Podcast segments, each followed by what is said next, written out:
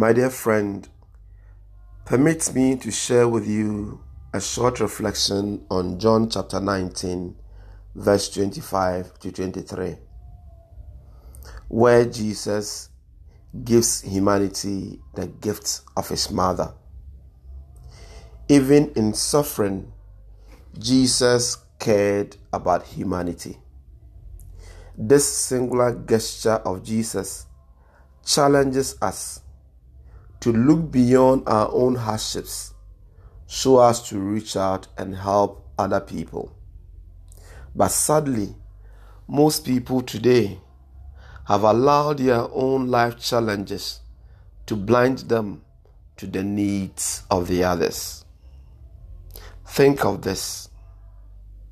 No matter the challenge of your life, you can still reach out and help your neighbor because your neighbor's challenge may be greater than yours.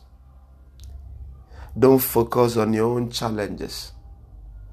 Think of your neighbor and reach out in love.